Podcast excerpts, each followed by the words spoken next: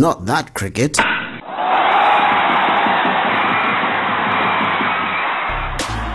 Zimbabwe's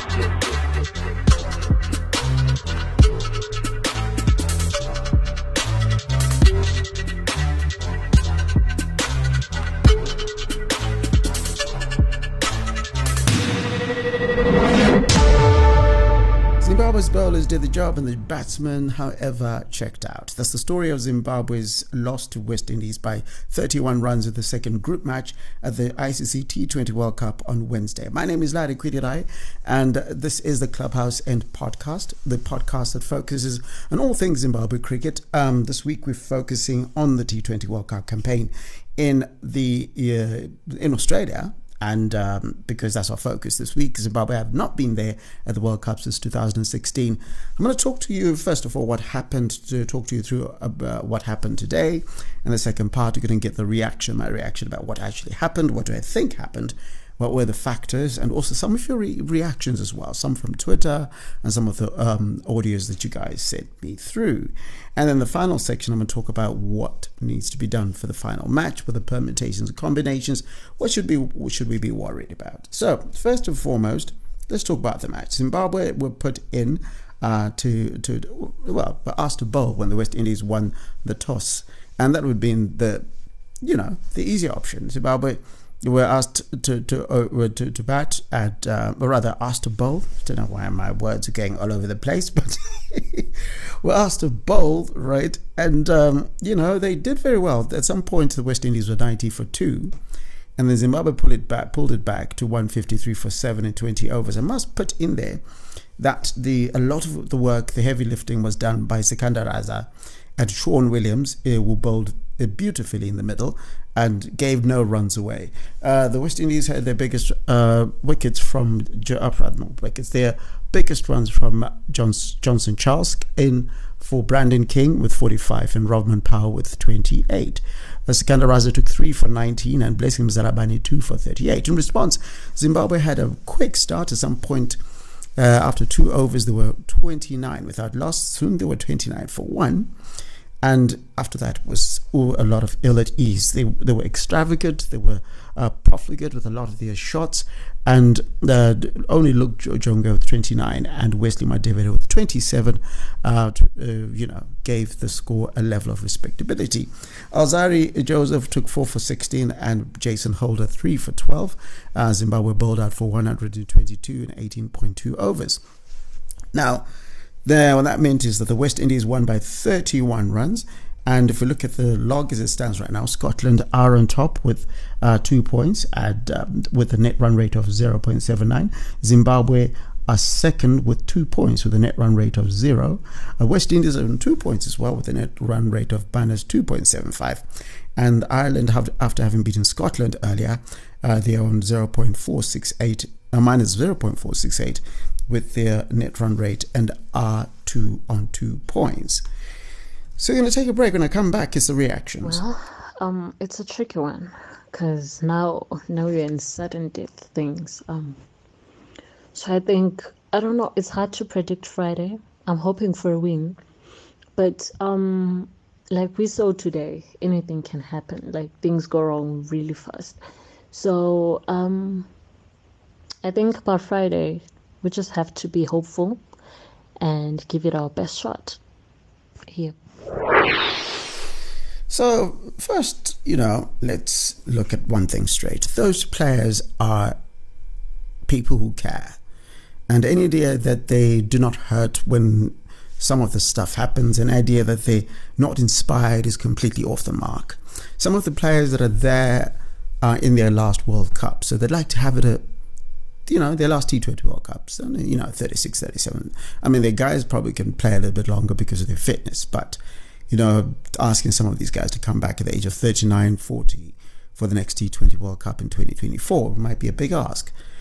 And some of them are in the first World Cup and they're on the sh- showcase and they want to take part in the big leagues, in the T20 league. So, and a lot of these guys care about their country. They they really do care about their country. So any idea? I want to get rid of that idea that you know, maybe they don't care. But sometimes you try and everything you try just simply goes wrong. You you you you trying to put the ball to hit the ball, and every other day when you hit that ball, it goes for a four, it goes for a six, it doesn't catch a fielder.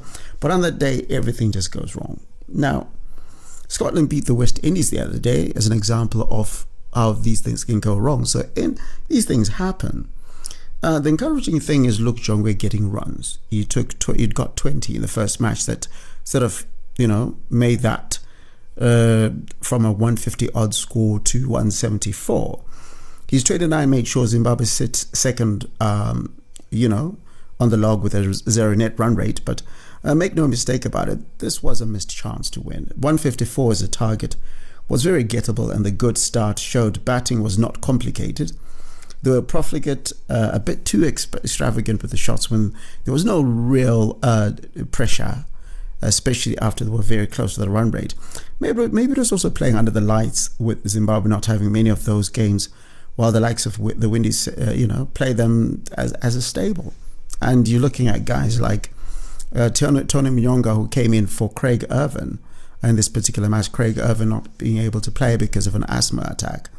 Well, probably his first match on the lights. So I don't know. That might be the reason, or it just might be just a bad day at the office.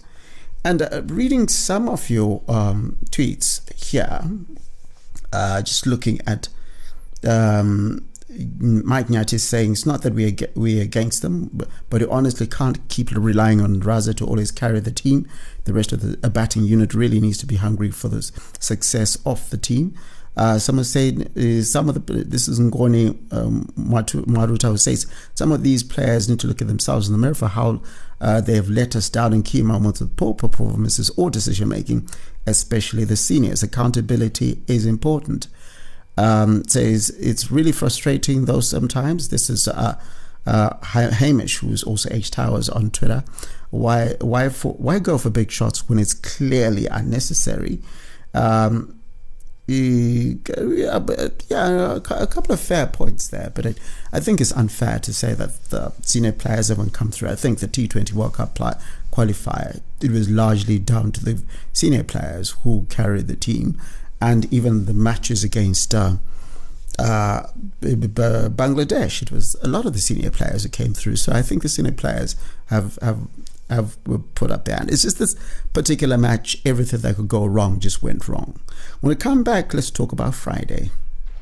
Another day, another loss. Um, I'm starting to feel like at the moment the Zimbabwe batting lineup, if Raza doesn't get it right, there's no one else to steady the ship or to keep the pace going. I've been liking what I see of Luke Jongwe, but um, the other batters really need to have a look at themselves um, before we get ready for the next game. I do feel our bowling's getting it just about right, and uh, we should have too much for Scotland if the weather prevails. But um, otherwise, I like to see the aggressive format that we're playing with, the aggressive intent, but uh, that also sometimes needs to be reined in when the game situation doesn't allow. But otherwise, I'm pretty confident that Zimbabwe should make it through to the next round.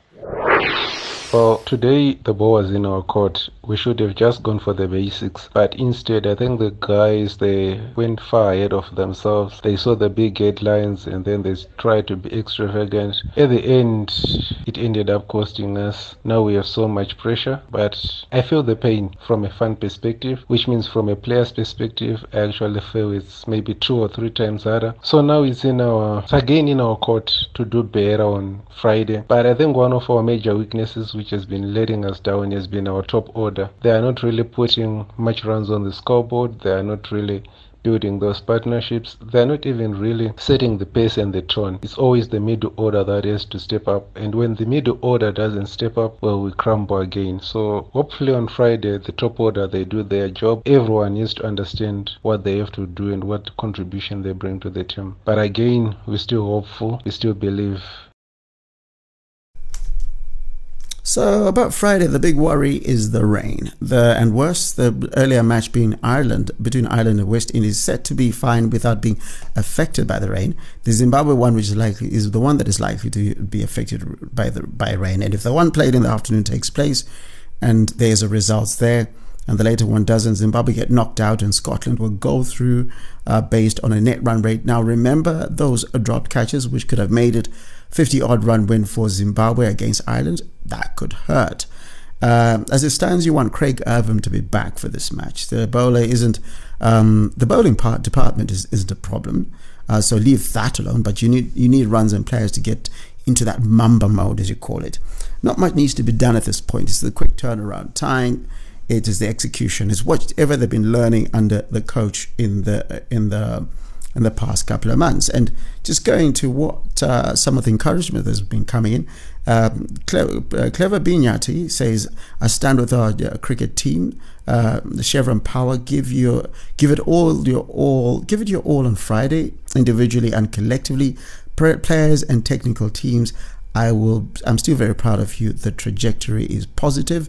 Jeff Murimbechi, who's also Jeffrey Danai, says, they're still in a good place and we will make the Super 12 the Chevrons are now accustomed to winning.